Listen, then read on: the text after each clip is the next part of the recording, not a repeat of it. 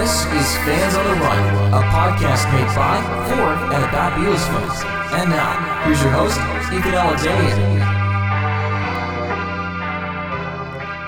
All right, hello, hello, hello, hello. Welcome back to Fans on the Run. It's probably one of the Beatles podcasts you are listening to right now. It's, you know, I I've, run out of introduction or I've run out of introductions to say. I have like four jokes. I'm like one of those toys with a pull string, like four unique sayings, and I've run out of them. So just you can skip ahead about 30 seconds if you don't want to hear my rambling. That that's why they have those and whatever whatever fucking service you're listening to this on. I don't know. I don't even know what services this show is on anymore. It's there's Spotify, iTunes, Podbean, iHeartRadio, Stitcher, uh the Flipper, Gipper, I I don't care. Basically anywhere. But enough about me. Mystery guest, how are you today? I'm very well. How are you doing? I am doing just all right. Excellent. How would you describe yourself? Myself, um, uh, I'm a searcher. Still haven't found. That's about all the time we have for today, everybody. Ah, okay. Yeah. I was born in uh, 1975. Uh, yeah. I'm a searcher. Yes. no, should I describe my show? Or or Uh, please do. You're a searcher.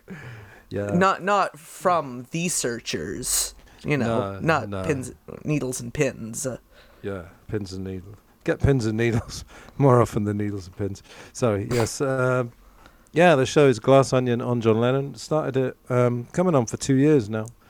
Um, every every now and again, I, I would check iTunes and, and plug in John Lennon and think someone must have done a show, and they didn't. So as the as the cliche has it, I stepped into the gap, and um, yeah, I, I call it a deep dive. Really, uh, I, s- I kind of personalize. I think the new uh, era of Beatles podcasts and solo Beatles is perhaps a bit more personal than it used to be.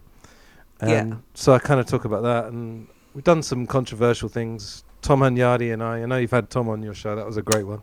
who's Yeah. he? Uh, shit, Sam said that as well. Sam said there's Yeah. no other there's no other Paul McCartney podcasts.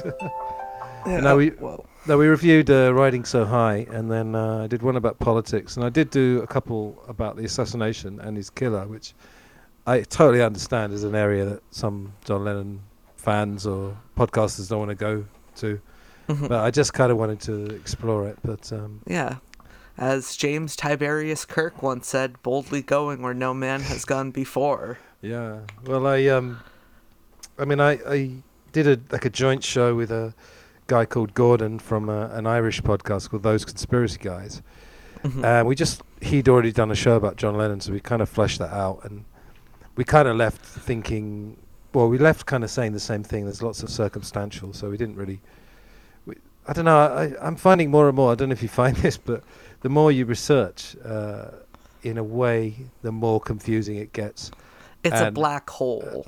Yeah, and I'm finding as time goes on, I'm actually less and less inclined to say that anything is my firm opinion. But yeah. you know, because it changes. But I think that's fine because you know there's still so many books coming out and new podcasts starting. The more you know, the more you don't. There you go. The further you travel, the less you know. Oh, that would be such a Oh. good place to end. But Oh, wow. we've already done two. Yeah. But Yeah, anyways, if you haven't been able to tell, our guest for today is the host of Glass Onion on John Lennon. He is Anthony Rotuno. Welcome to a- Fans on the Run. Thank you. That was an amazing pronunciation. That was amazing. That It's was not so like we had to stop and start again. Absolutely not. That's the magic of magic of computers, everybody. yeah. Technology. Yes. Technology, wow. I hate it. But, you know, you got to do what you got to do. That's the reason So- we're here. How are you this fine? What what time is it over there? Uh, just gone eight o'clock, eight p.m. Oh, so it's going to be dark out. Yeah, a little bit. Yeah. Yeah, Yeah. I'm doing all right. Been teaching, teaching English. Well, Lots of hours. Quite repetitive, but you know, it's a challenge to try and keep it fresh. well, let's talk about let's do something uh, not repetitive. A Beatles podcast. Hey, to talk about John Hey, Lennon for the first time ever.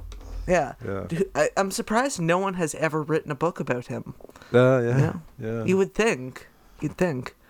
yeah. But anyways, I want to jump right back to the beginning.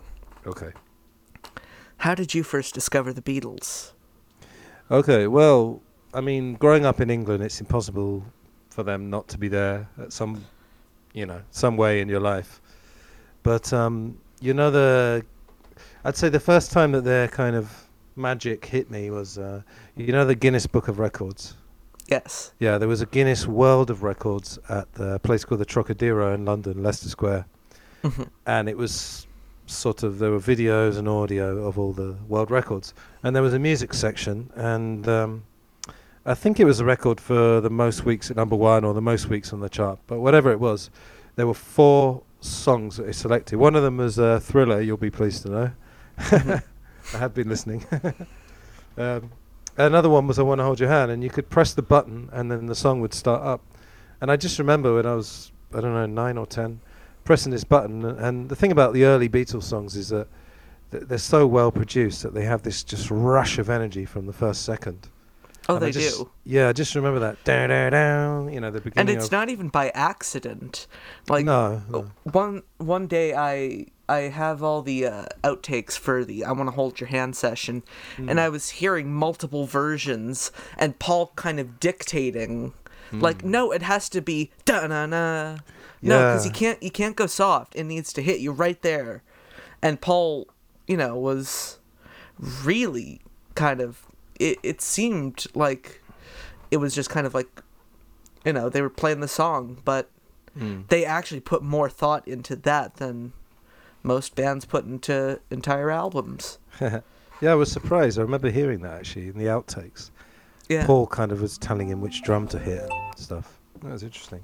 No, and I mean it, it was just this impact. And uh, weirdly enough, last year I was teaching. Um, I was living in Spain until about a year ago, and I was teaching these um, very a class of very low level middle aged Spanish ladies. And uh, what I often do is put music into the classes. Sometimes I bring my guitar, or one thing to do is play a song and then uh, black out some of the lyrics, and then they have to listen to it and fill them in. Da da da. And I said, "Oh, you guys Beatles fans?" And they were all like, "Meh, meh, not bad." And then um, I think it was "Can't Buy Me Love," and I put it on this little speaker. And then as soon as it started, you could kind of see them all, like their ears pricked up. You know, it was like, "Oh, wow!" And it's just it's just that impact, I think. But um, and then with John Lennon, I had the John Lennon collection, if you remember that one hmm and uh, my sister bought me the Ray Coleman book, which I've kind of criticised a bit on my show, but uh, it was it's a it's a great entry point.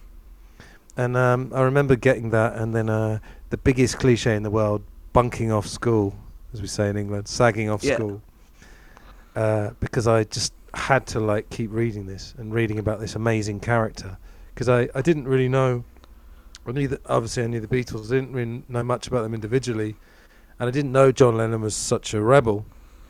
And but hearing all these, reading all these stories of him at art college, cracking up all his fellow students by just laughing maniacally, and just this kind of amazingly enigmatic character. And then of course the terrible end.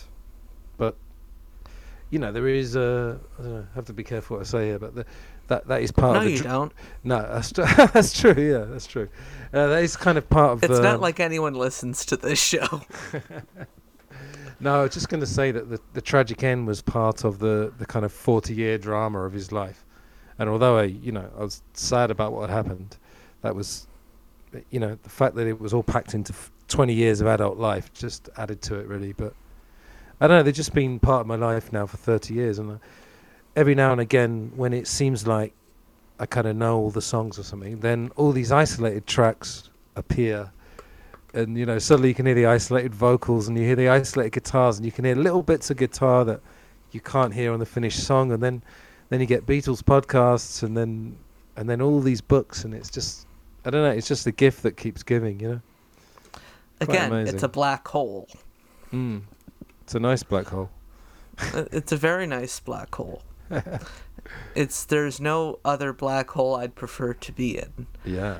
Okay, that sentence if someone took that out of context, that could be that could be very damaging. Yeah, don't let someone else edit the show. Yeah. so, what was the what was the first uh, Beatles album you remember listening to? Yeah, actually, this was uh, the same sister. Mm-hmm. well done, Marina. Um, it was that one uh, called Oldies. You and- made it.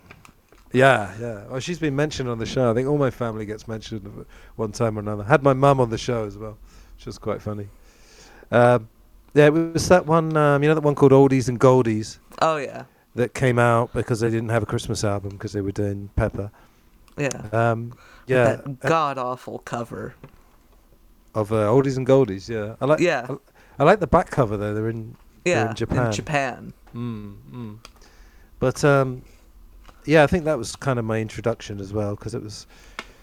I I grew up in the '80s basically, and at that time when I was, I think it's like late '80s, 13 or 14, I'd have been listening to.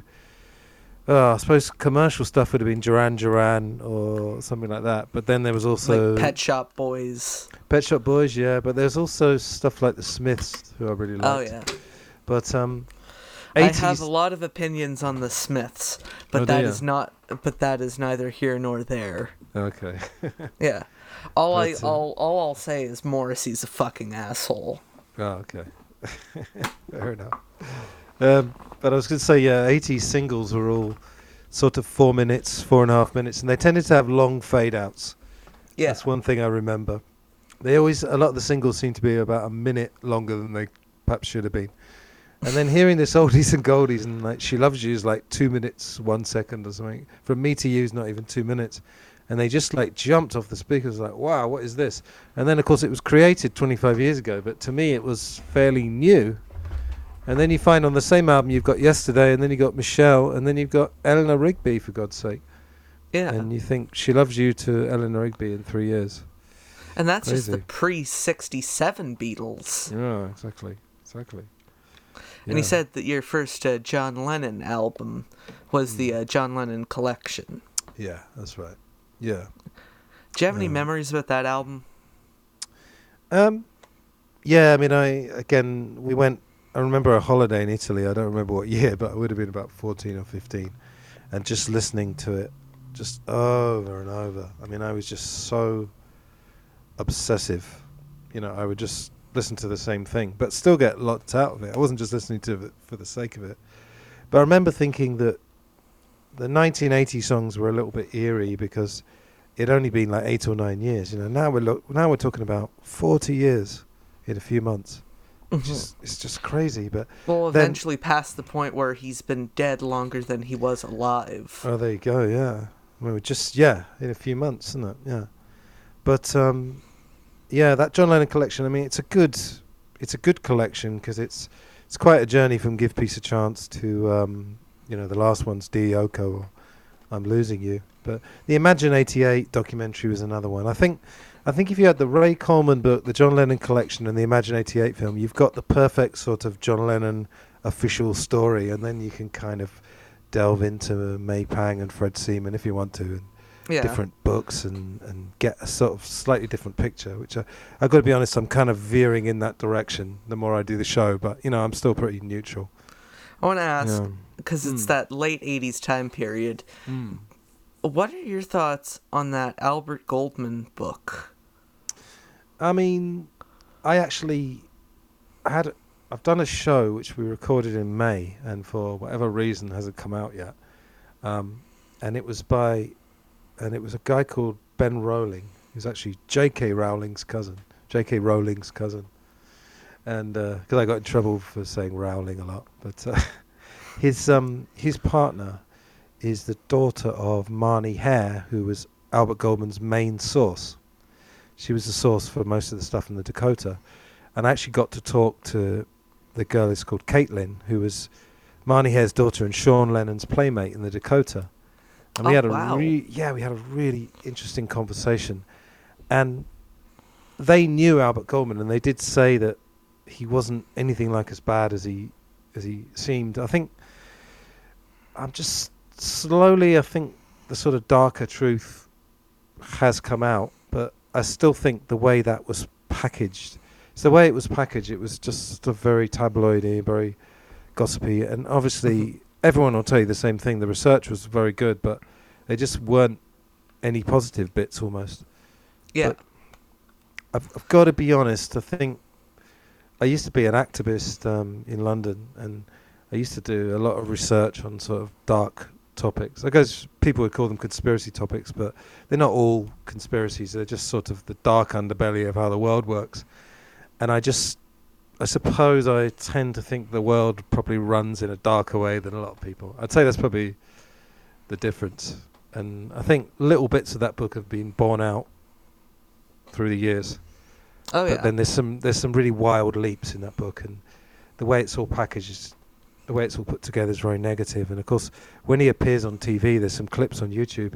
He doesn't come across well at all. And this lady I talked to said he really wasn't like that. And like uh, he, d- she didn't know why he came across so badly on TV, but that kind of adds fuel, doesn't it, to the you know the anger about his book. You, you mentioned Mm. something. Uh, you were Mm. on the Conspiracy Guys podcast. I want to ask you, since we're talking about all this dark underbelly stuff, that whole theory about uh, the Tavistock or Tavistock Institute. Mm. Do you have any thoughts on that? Well, I mean, do you listen to that show, the Irish show? I've you listened to it? a bit. Yeah, yeah. I mean, they do uh, they do podcasts of up to seven or eight hours, so it's something. It's, uh, Yeah. they go deep. Um, yeah, I mean, it's it's definitely Go interest- big or go home, I guess. Yeah, it's. Um, I think Tavistock is is very interesting. I mean, I'm very of the opinion that society is somewhat engineered, and people say, how can a few people influence billions? And it's not really a few people influencing billions, but if you think about the fact that most people, what they are talking about in their discourse is what's been on the news. Now, if someone happens to be engineering that news, then they're engineering what people, quite a majority of people are going to be talking about. So I'm, I don't, I certainly don't think social engineering is out of the question, but I think with the Tavistock one, I, I haven't looked at it for ages, but there were a few things that when you actually know the topic, you know, let's say as an expert, I don't mean that big-headedly, but you know what I mean, something you studied for a long time Yeah. you you can actually see that there's quite a lot of factual errors in it, and I don't think you know there was a secret group of songwriters that wrote the Lennon McCartney songs, but what what usually happens with the most outrageous things, if you dig into them, you what actually happens is that there are little kernels of truth. So, you know, I don't think anyone else only ha- had a hand in uh, writing the Beatles songs, but I could definitely get behind the idea that the whole 1967 Flower Power thing was kind of manufactured because in the summer of 67 you know they locked up Mick Jagger and Keith Richards. There was a, a three day war in the Middle East. I mean there was something like 250 race riots across America in the summer of 67 Mhm. so you have to think that a lot of the peace and love was kind of propaganda. So I certainly wouldn't be against the idea that there was a little bit of engineering of that but I don't think for example that Lennon McCartney songs were written by someone else. I mean, do you think there's anything to that? Uh, I mean, I don't know. I don't think so. But no one knows anything for certain in this life. Oh yeah, I'm glad you said that because I'm kind of the same. Someone Yeah. asked me about Paul is dead, and I said the, probably the only difference between me and uh, some other people is that if it turned out to be true, I wouldn't be that surprised because I just like exactly. you said. I mean, I'm I'm kind of on that same boat, and I don't want this Hmm. to turn into full blown like tinfoil hats. yeah, yeah. But you know, if it turns out it did happen, it's like Yeah. okay, yeah, that that kind of adds up. I think things like Paul is dead, and um, you know, obviously, the one they always say is, "Oh, you think Elvis is still alive?" I think they're um, kind of straw men, you know, and flat Earth as well. They're, they're sort of the worst possible ca- worst possible examples of mad Yeah. conspiracy theories. But you know, there are quite a few that have turned out to be true. You know, so uh, Yeah. um, I mean, the fact that well, I won't go into this now, but the fact the FBI had a file on John Lennon was a conspiracy theory. until about 20 years ago. But uh, Yeah. I just think there's more to know. That's all. Yeah. Well, where all life is is just like an endless quest for information. Mm. Yeah. At least that's kind of how I view it. Yeah, I mean it's yeah, it's more and more questions really. hmm But you know, you get these magic moments where a little bit of truth seeps through, and it's it's quite nice. Mhm. But um, Be- Beatles music, if if it is nothing else, is is just pure joy most of the time. Even if You it know. was completely fabricated by Tavistock, they couldn't Yeah. have done a better job. It doesn't mean I don't like the music any less. Well, I mean, they did have those brill building factories where people would literally turn up for work at nine o'clock, and they'd have piano. They'd have like hundreds of pianos in different rooms, and professional songwriters would sit down at nine o'clock and start writing. Yeah. so, you know, and at the end of the day, it's kind of, in the end, it's sort of melody and harmony, really. I mean, obviously the voices are great, the production's great, but it, I think, the Beatles' magic musically, because I'm a musician. It's really- likewise. Oh, are you? Oh, great, great. Um, it's really the magic of melody and harmony, and the way they managed to find so many original ways to do it. I think is is the magic, and I yeah, I don't think there was another hand in it. But you So- never know. You you never know. You never know. I want to ask, what do the Beatles mean to you? Um, yeah, on one level, just pure joy. You know, I mean, I I don't. I tend not to like put on a Beatles album or something, but they come up in my feed. You know, when I'm doing a John Lennon show or a, I mean, a lot of my shows could be classed as Beatles rather than just John Lennon anyway. Some of the episodes, they're always there anyway. On one level, they're pure joy, but on another level, there's, it's just this. This is a total cop out, but it's the ingredient X. It's this thing that just seeps into you, and I think, I think a big thing of it is what you get into when you're young. So Mhm.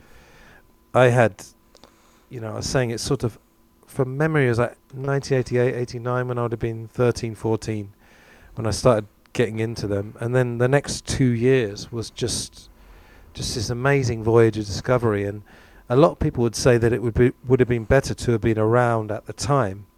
But the big advantage I had, like 20 years later, like 1989, let's say, is that I had all the music already there. I didn't have to wait six months for the next one to come Yeah. out. But uh, you, you don't have to go down to the record shop like, hey, is the new Beatles single out yet? yeah. No. All right. But at the same time, it wasn't all available on the internet. So it was a kind of a it was kind of a sweet spot because you had to seek it out a little bit. I mean, even if it just meant going to a record shop or going to a library. I mean, I got a lot of stuff out of the library, and um, it was just this amazing discovery. And then I remember just late at night, my sister, my other sister this time, had the White Album, and I remember just listening late at night with headphones and you know hearing "Happiness is a Warm Gun" and and then hearing um, what I what I always remember about that album is that they'd have something spooky followed by something jaunty. But then the jaunty thing then sounded spooky. It was quite a good. I don't know if that was a deliberate trick or not, but uh, "Happiness, a Warm Gun" was a little bit slightly disturbing. You know, when he's obviously talking about heroin, and um, and then it was followed by "Martha, My Dear," and that had the, you know, on a CD. Obviously, I actually had it on cassette originally, so I actually had to turn it over. Wow, big effort. Yeah, I know. yeah, and rewind things. Yeah, amazingly. But At least uh, you only had to turn it over once, yeah, yeah. as Well, I- opposed to, you know, four times. Well, I'll tell you one thing, funny thing that happened actually was uh, when I had cassettes.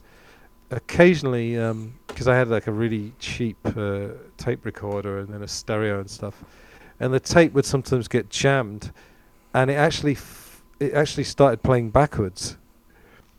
And if you think Beatles backwards, like how perfect is that? So, so I actually I actually used to listen not not too many songs, but I actually used to listen to a couple of the songs backwards, and uh, Which were your favorites to listen to backwards? Oh well, uh, hmm, let's think. Uh, no, I don't know, but uh, '66, that sort of revolver, revolver pepper era probably is the the most conducive because it's got backwards stuff anyway. So yeah. probably listened to "I'm Only Sleeping" and heard the guitar solo forwards. Same thing with uh, Tomorrow Never Knows. Yeah, or Rain, the end of Rain as well. Yeah, I actually Yeah. learned how to play the solo from Tomorrow Never Knows by Oh wow. reversing it, learning that, and then recording it, and then reversing that. And it's like, oh wow, it sounds like the record.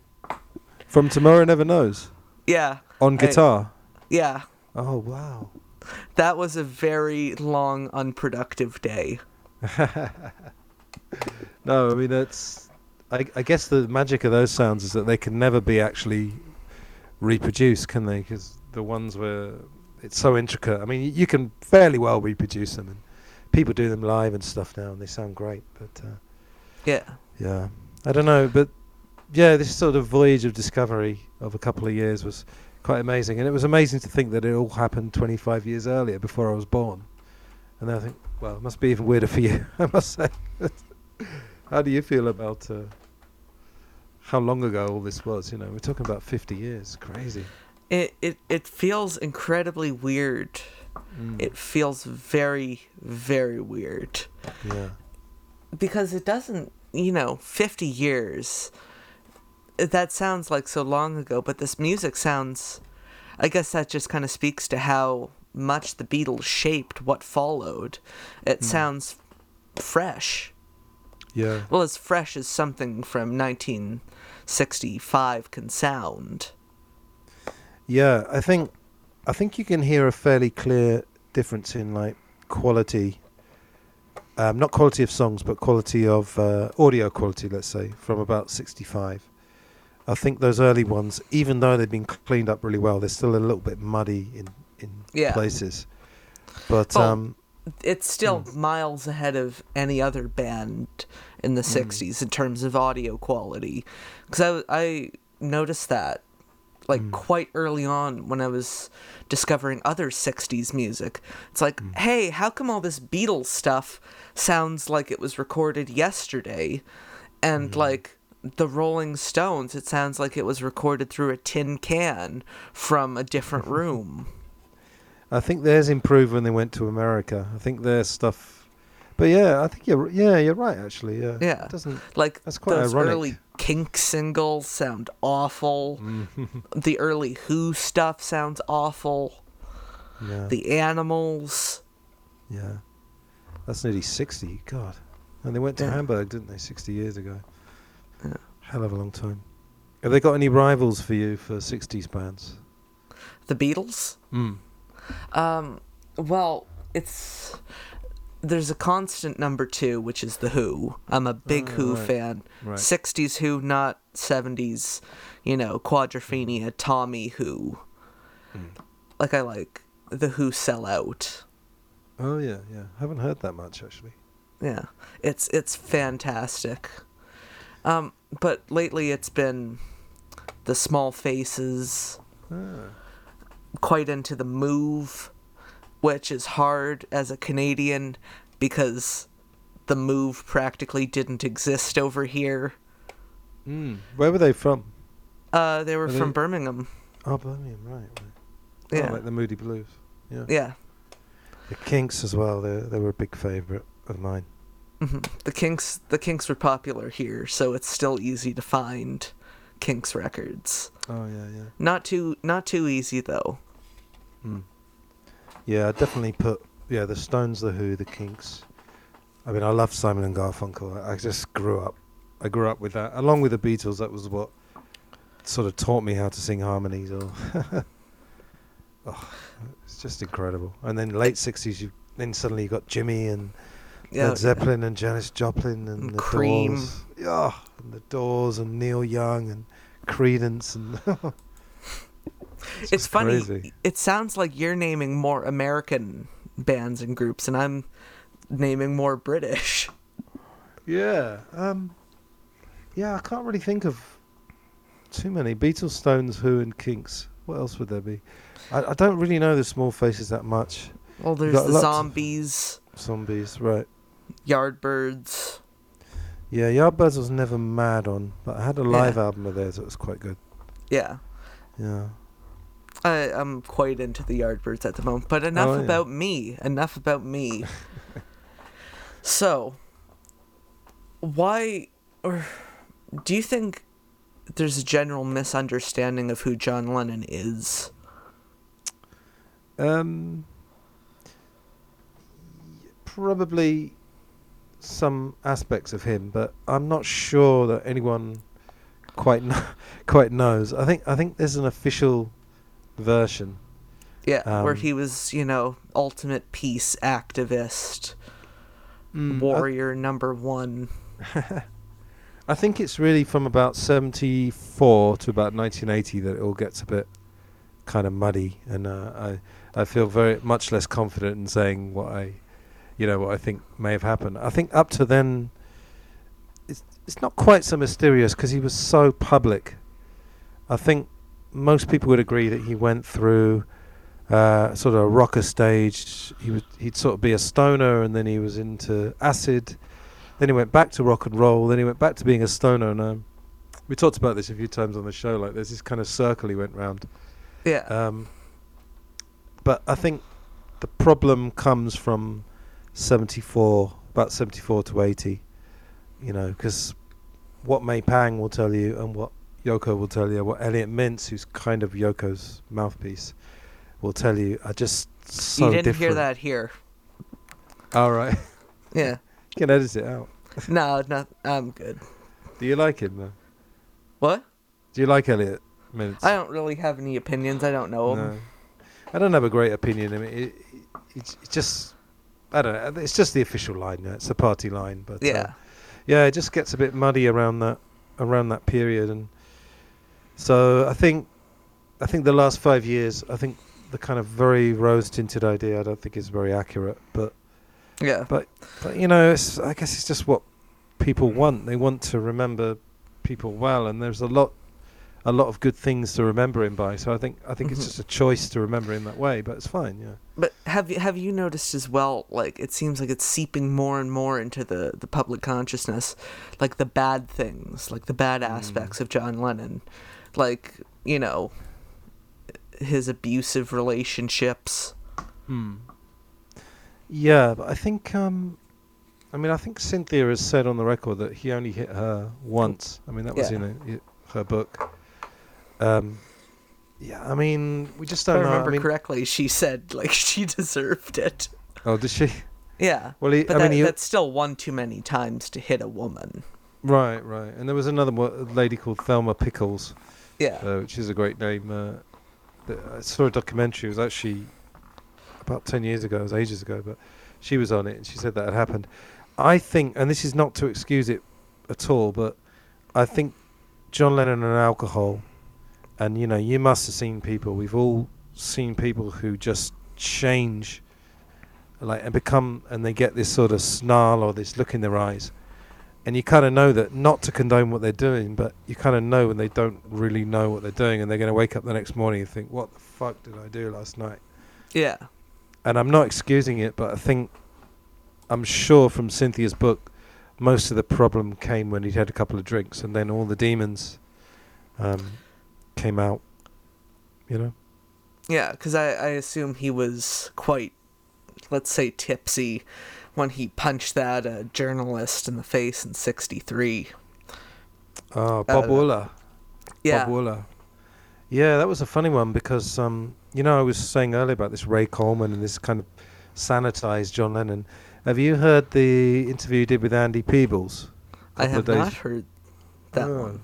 A couple of days before he died, and it's, I mean, it's obviously kind of strange and upsetting because it was two days before he died. But again, it's the official version, you know, and he's very, very up, and he's very, very charming, and he tells the old stories and stuff. But funny enough, even in that interview, he actually said, you know, with Bob Wooler, he said, I could have killed somebody, you know, and I, I learned, you know, not to drink. I mean, I don't think, other than the Lost Weekend, which again, not excusing it, I don't, I don't think he had too many periods where he was a heavy drinker. From, uh, you know, the, there was Lost Weekend, but then, Mhm. you know, he had other demons. But I don't think John Lennon on drugs, let's say, you know, doing acid was too much danger to people. I think I think the alcohol was a massive factor. What about the the heroin?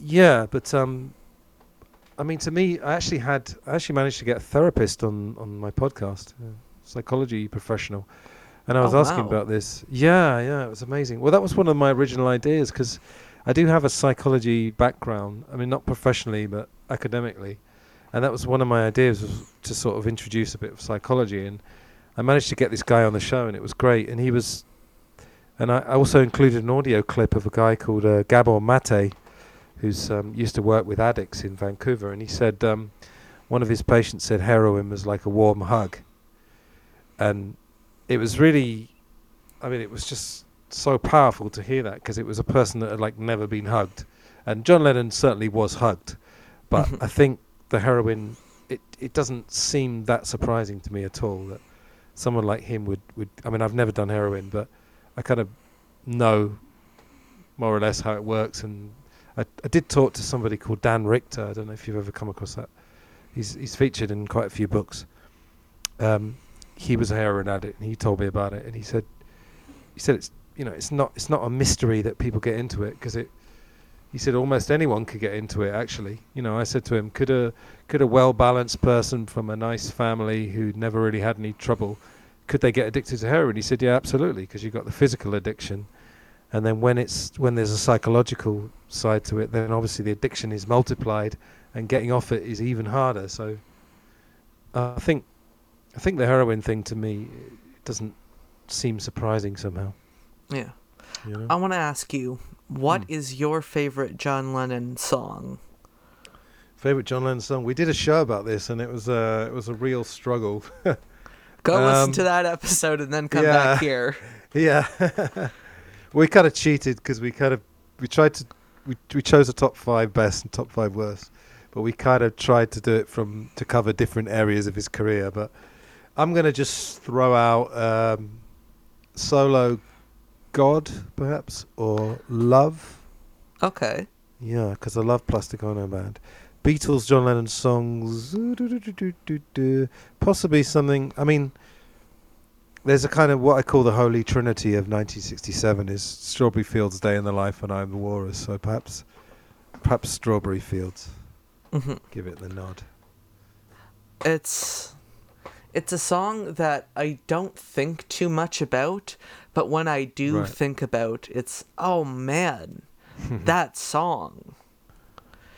Because if it was just the the same arrangement all the way through, then you wouldn't really think much of it.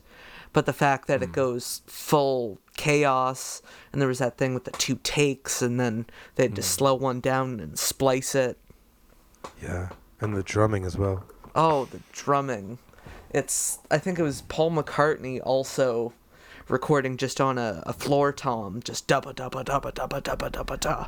Because Oh, the first time right? I'd listened to it, it's like, oh wow, did Ringo have like a double kick pedal or something? Y- yeah, I know what you mean. I, I was always wondering how, how did Ringo manage to do all that on his own? And uh, I Yeah. think there was actually a night where um, I think George Martin and Geoff Emerick went to a play or went to see a film or something, and the others went into the studio, and then they came back four hours later or something, and they'd recorded this percussion track, and I think there was even seven or eight of them. Oh Um, wow. Yeah, just whacking. You know, it's that, that that lovely thing with the Beatles where they just invite their mates into the session. So it has this family atmosphere. You know, the, all these crazed people in 1967, all whacking uh, bongo drums. But that, yeah, that that sound, you the tom, right? That, that really makes it. Yeah. It's kind of perpetual motion kind of thing. But, hmm um, Just that's that's one of my favorite moments in a Beatles song is Mm. when it seems like the the switch flips in Strawberry Fields and you just hear that George Harrison guitar lick like Oh, yeah. and then it just goes from there. yeah, and you can hear the isolated drums as well. Mhm. No, another very good Beatles show, particularly if you like technical stuff, is producing the Beatles. That's a, another great one. Mhm. And they did. Uh, they they showed how they did that, and then they they said, and then the Beatles recorded this, and it's a and it's Ringo's drum part isolated. It's just oh man, Ah. it's so good. It's so tribal, you know. I think that's one of the best thing that's that's come out of the last 15 years when that rock Mm. band game came out and all the Mm. isolated tracks got leaked. Oh, crazy! I was I saying to you earlier. I have them all. Oh dear, yeah. I was saying to you earlier, it's suddenly new Beatles sounds when we thought we'd heard them all. Mhm. You hear little snatches of guitar or piano that you can't hear on the final song, and it's like, oh yes. Although it's it's not a hundred percent because, you know, on like the early tracks when they I when they weren't even doing full four track, Yeah, it was just you're listening to the isol- isolated quote unquote drums, and it's just like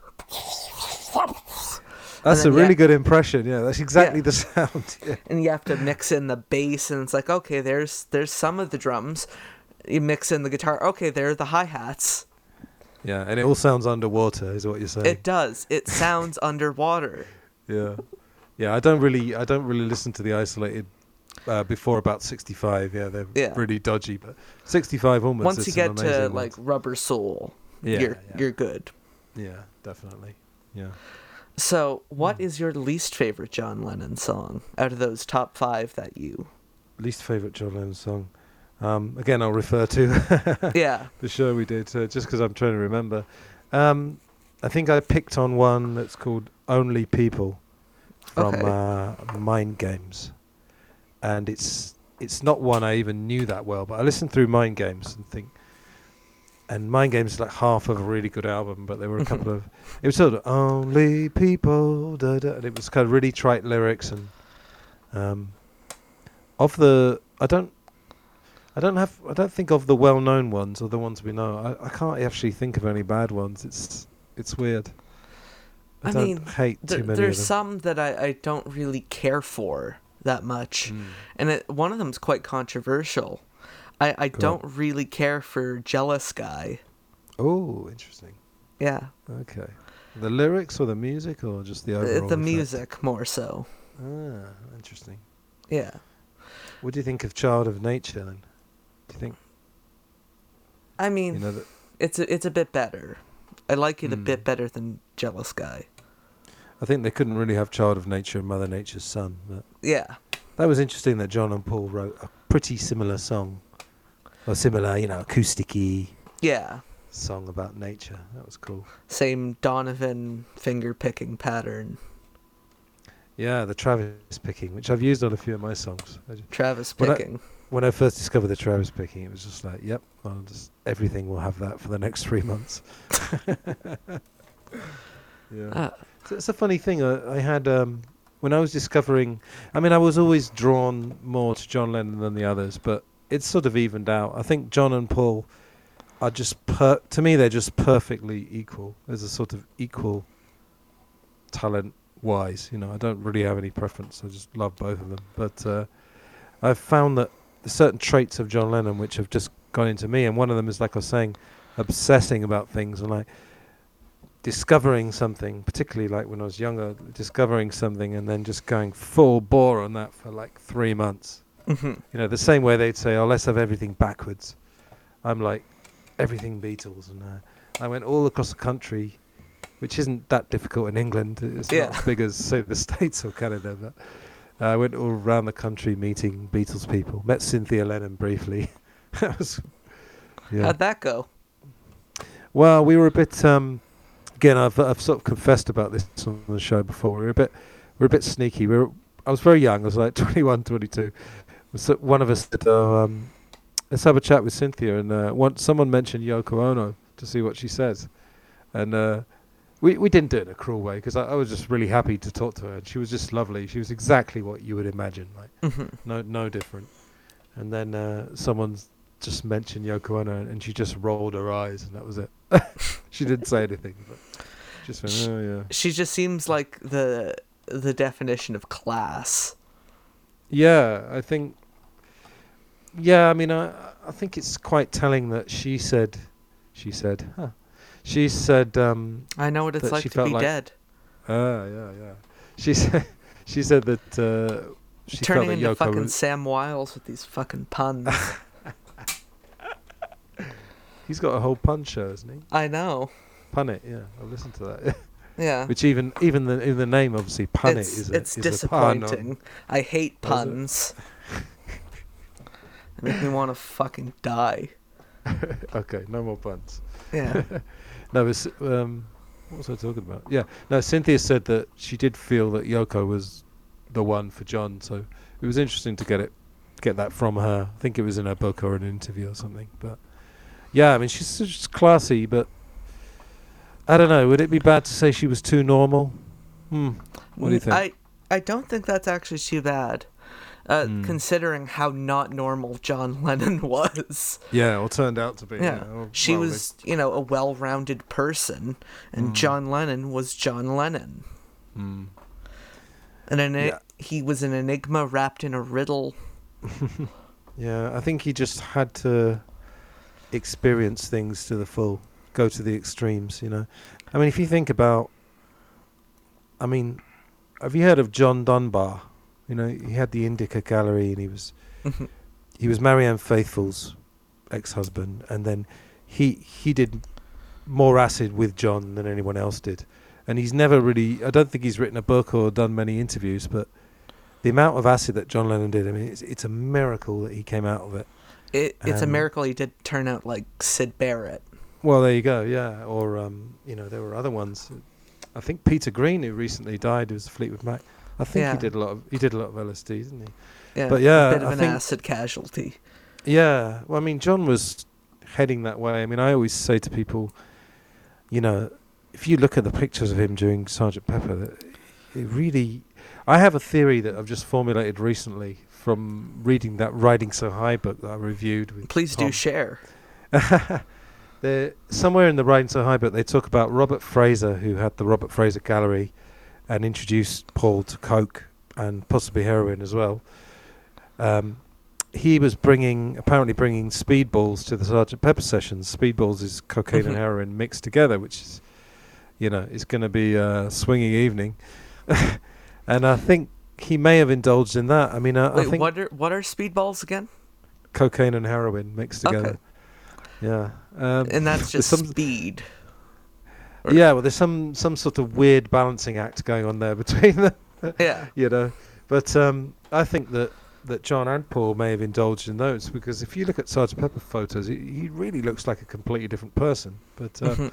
he seemed to be an amazing survivor because I, I think yeah, what he put his body through. That's that's why I mean when people people often ask me on the show, what do you think he would have done, or I ask them as well, what do you think he would have done, and what I fear was that he wouldn't, he probably wouldn't have lived to I don't know eighty.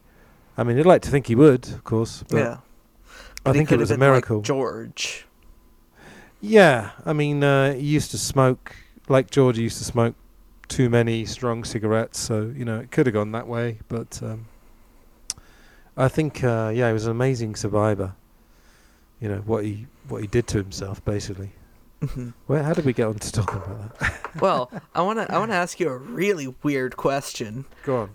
Um, so this this will probably date the conversation based on when it'll up or be uploaded a little, but Okay. as of now, there's a new John Lennon compilation coming out called "Give Me Some Truth."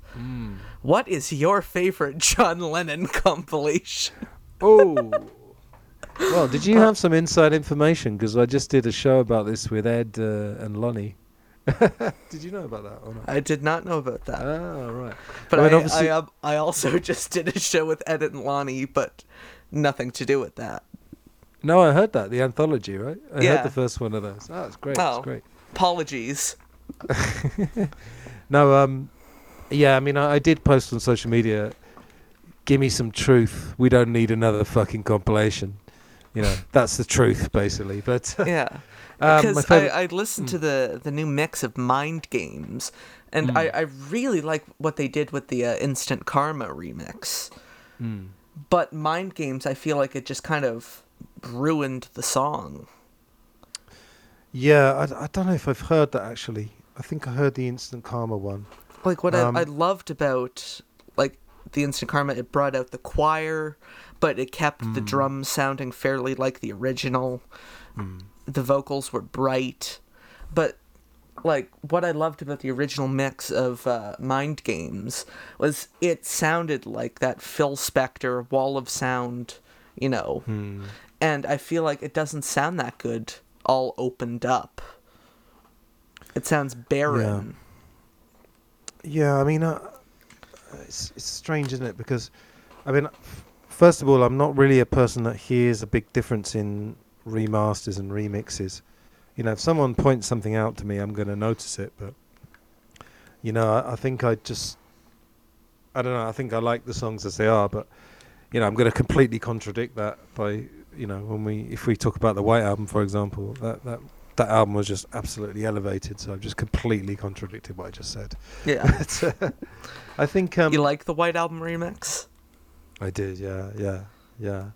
But um, yeah, I think you know maybe maybe someone who's never owned a John Lennon compilation, this might be their first one, and they'd be Yeah. really happy with it, you know, because they're probably getting the best versions possible of most of the songs. But is it necessary? But Hard to it, say, I it mean. confuses me. It's like these are the ultimate mixes, Mm. and it's like there's there's a number of songs from Imagine on that compilation. Didn't they Hmm. just do ultimate mixes of those like two years ago? It's like so. Wait, which are the ultimate mixes? It's like Yeah. oh, these are the ultimate 2020 mixes. yeah, these are the even more ultimate mixes Yeah. than the last ones. Yeah, Yeah. yeah, At that point, it's bordering on Spinal Tap territory. yeah. But when we did the show with Ed and Lonnie, we all we looked on Wikipedia all the compilations, and we kind of we were going through them chronologically, and we were able to justify the first five or six. Yeah, It's like, oh, okay, that's the singles that weren't on the albums. That's this, that's that. yeah. this is all the stuff- Fish. Shaved Fish, yeah. I mean, that was great for up to the time when he kind of retired from uh, public life, and then John Lennon Collection included 1980, and then the Len- Lennon Legend included the Milk and Honey song. So they were just tenuously, and then we got to these other ones, and then there's one called Peace, Love, and Truth, with a really kind of peace, love, and truth cover, and it was all sort of peace songs. But then Oh, they had uh, yeah, but then they had uh, "I Don't Want to Face It" in there, which isn't really, you know, you say you want to save humanity, but it's people that you just can't stand. You know, one of the great lyrics. But uh, having that one and I, I'd there. love one of those like peace and love compilations, but just have "Serve Yourself" thrown in there. oh yeah, Like yeah, the smack in the middle. Yeah, Yeah. yeah. Um, but um, yeah, favorite John Lennon compilation. I probably have to say Lennon Legend because I loved John Lennon Collection, but uh, Lennon Legend had a few other on there and Cold Turkey.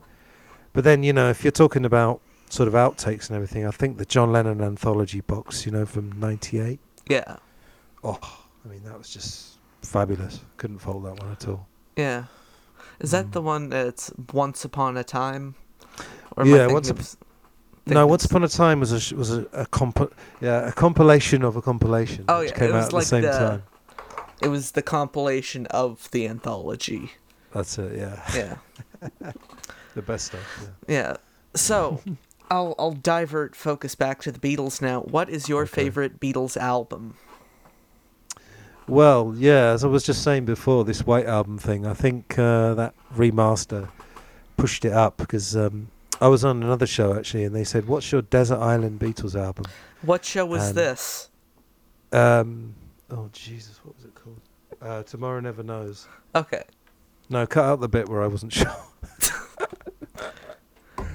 um, yeah, Tomorrow no Never filter, baby.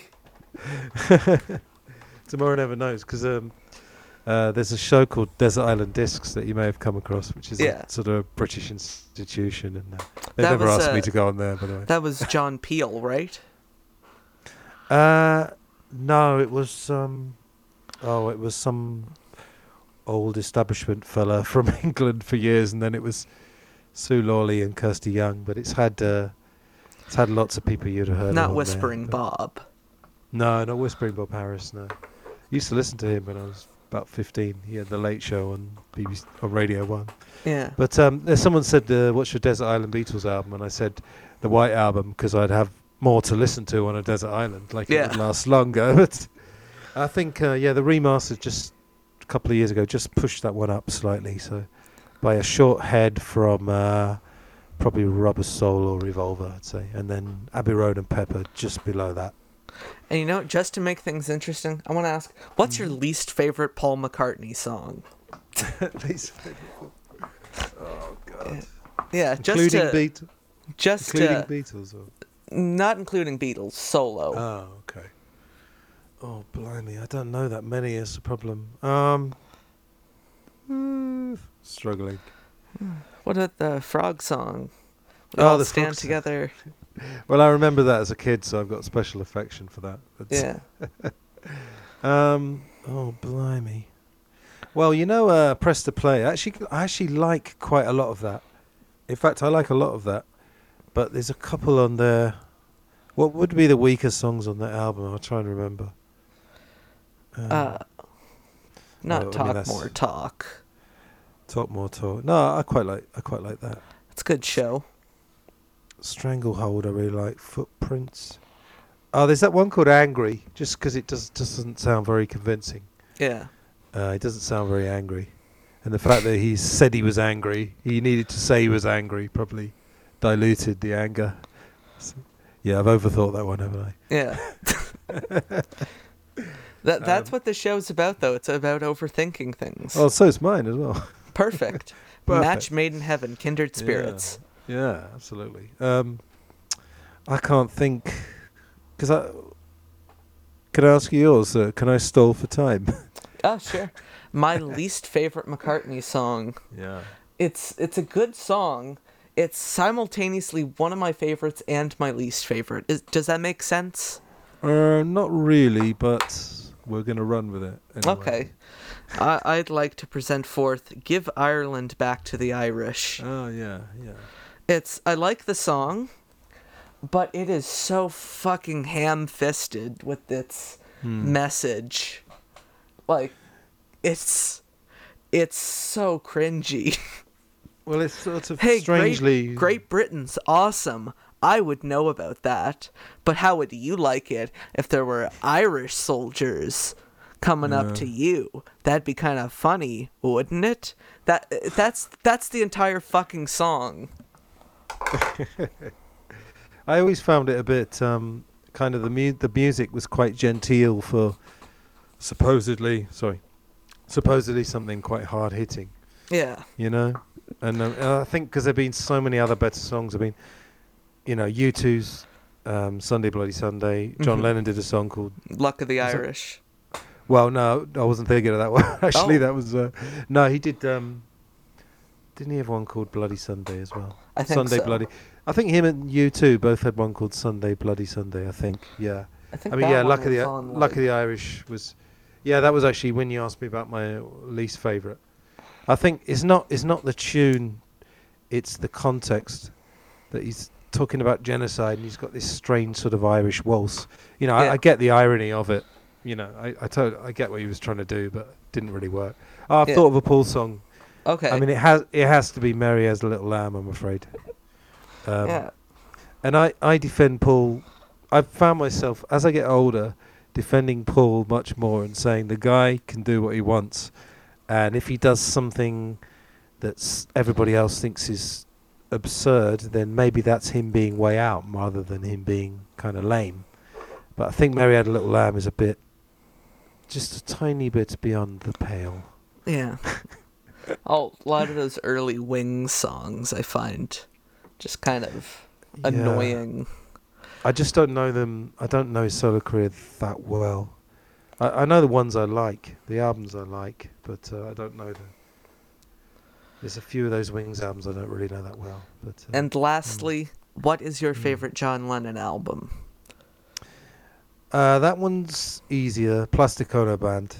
Okay. Um, I mean, it's I read actually read the Primal Scream. Um, have a guess why I read that. Hmm. hmm. Uh, no, I I, I kind of sought that book out and I read it. It was an amazing book, and um, I mean, I, I said I've kind of got psychology background. I'm very interested in things like mental health and things like that. And uh, you know, he would he'd just been through this primal therapy. I'm pretty sure he had a nervous breakdown as well in 1970, and Mhm. When he I just had think- all his hair shaved and Yeah, yeah. But uh, I think it's it's now become a cliche sort of pain in art, but I don't think it was a cliche back then. And I think even John Lennon's biggest critic could never say that that wasn't that that album was inauthentic. You know, I think I think Imagine was a bit more inauthentic because it was a conscious decision to you know put some chocolate sauce or syrup on it, whatever you want to call it, whatever his Yeah. quote was. You know, but um, I hadn't listened to it for ages, and then I did. We did a show about 1970, and actually listened to it on headphones all the way through for the first time in years, and it, it was just so powerful. And uh, you know, so I'd have to say that one. And now It's it easier. gets to my favorite point in the show. What would you like to plug? What I like to plug. Well, I mean, I've got some music.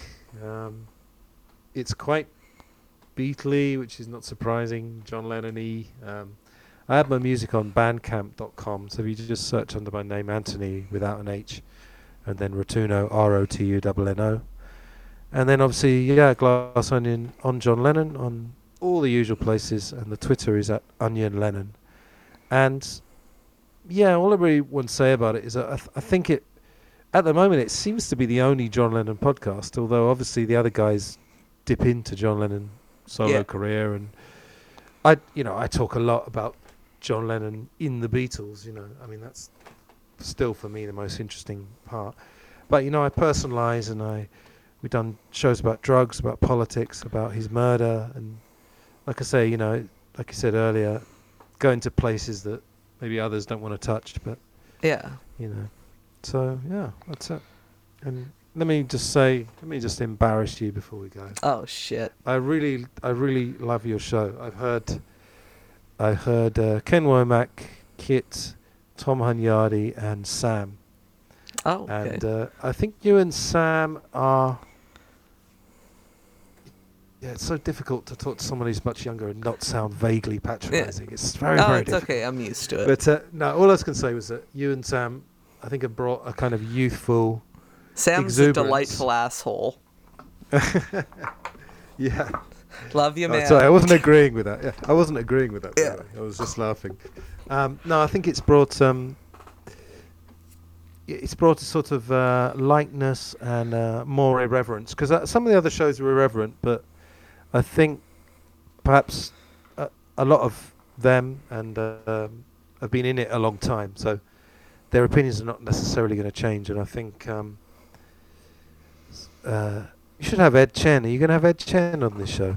yes, I will.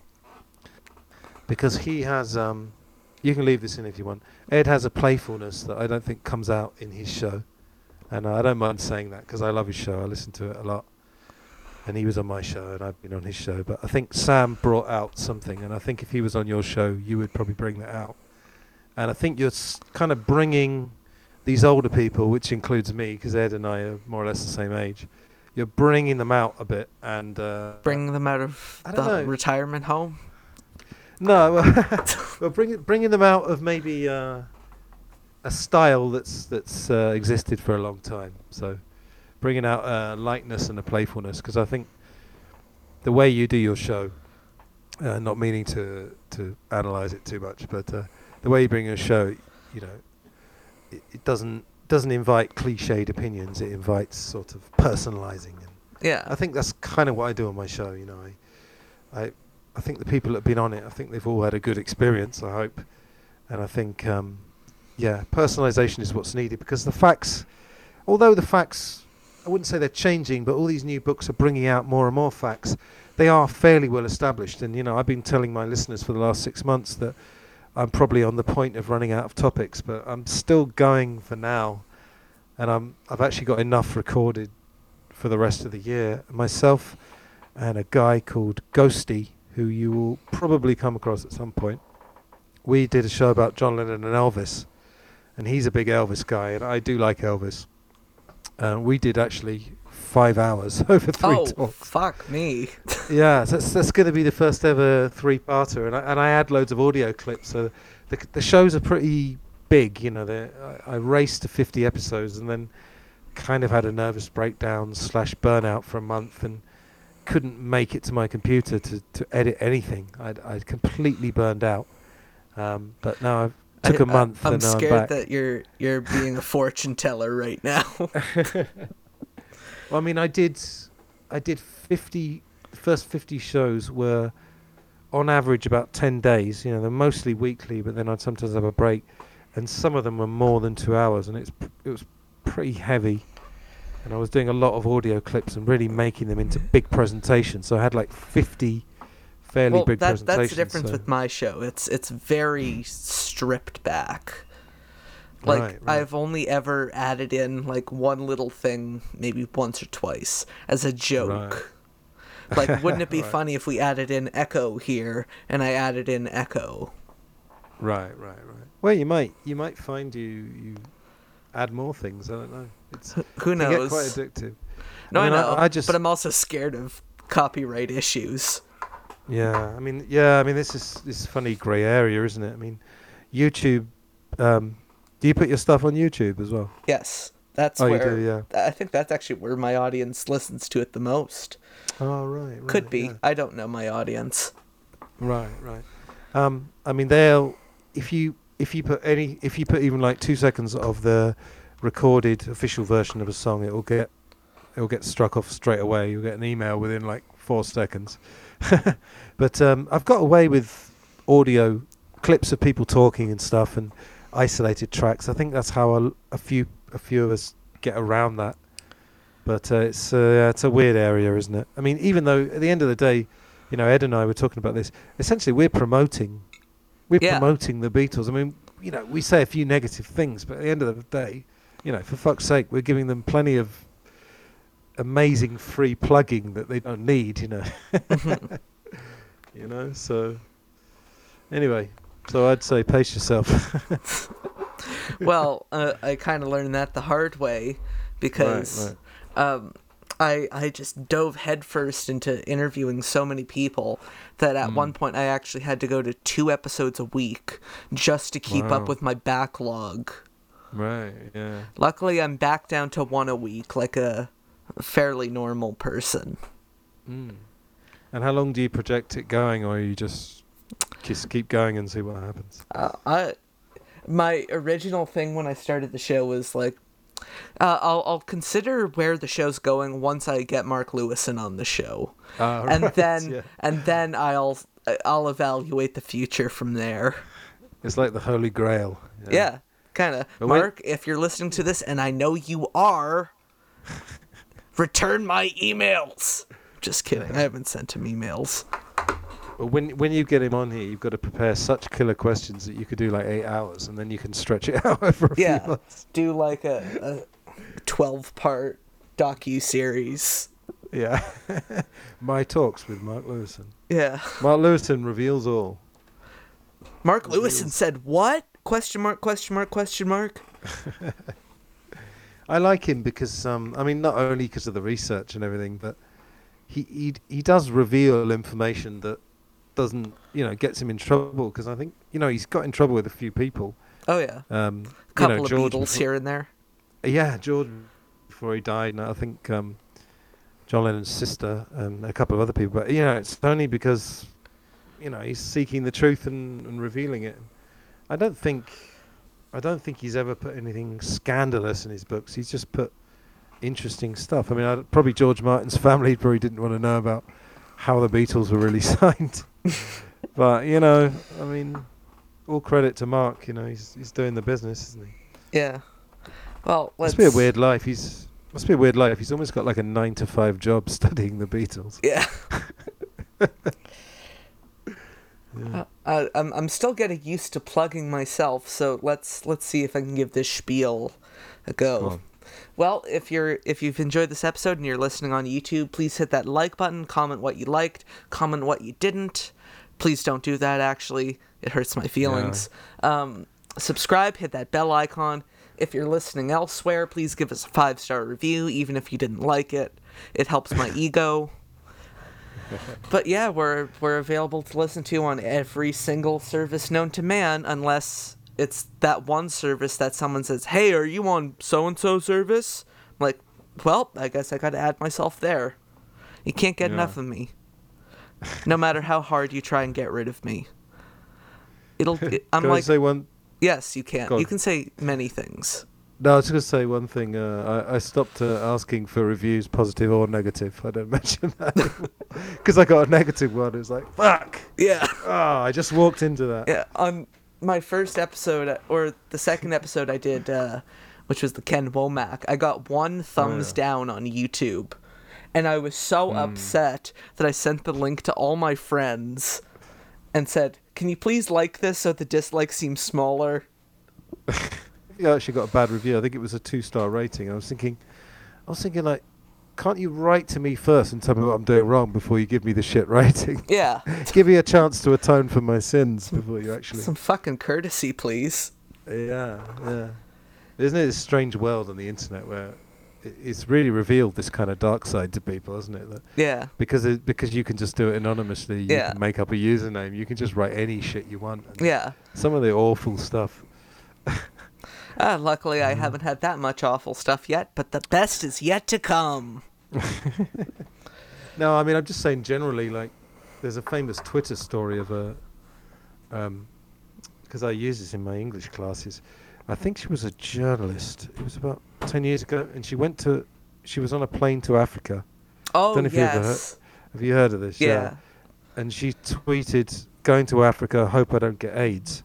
And she did explain. I don't know. I guess she's a journalist. I, she did explain the logic behind it, but I mean, I think it was like a, a, a silly thing to do rather than so something malicious.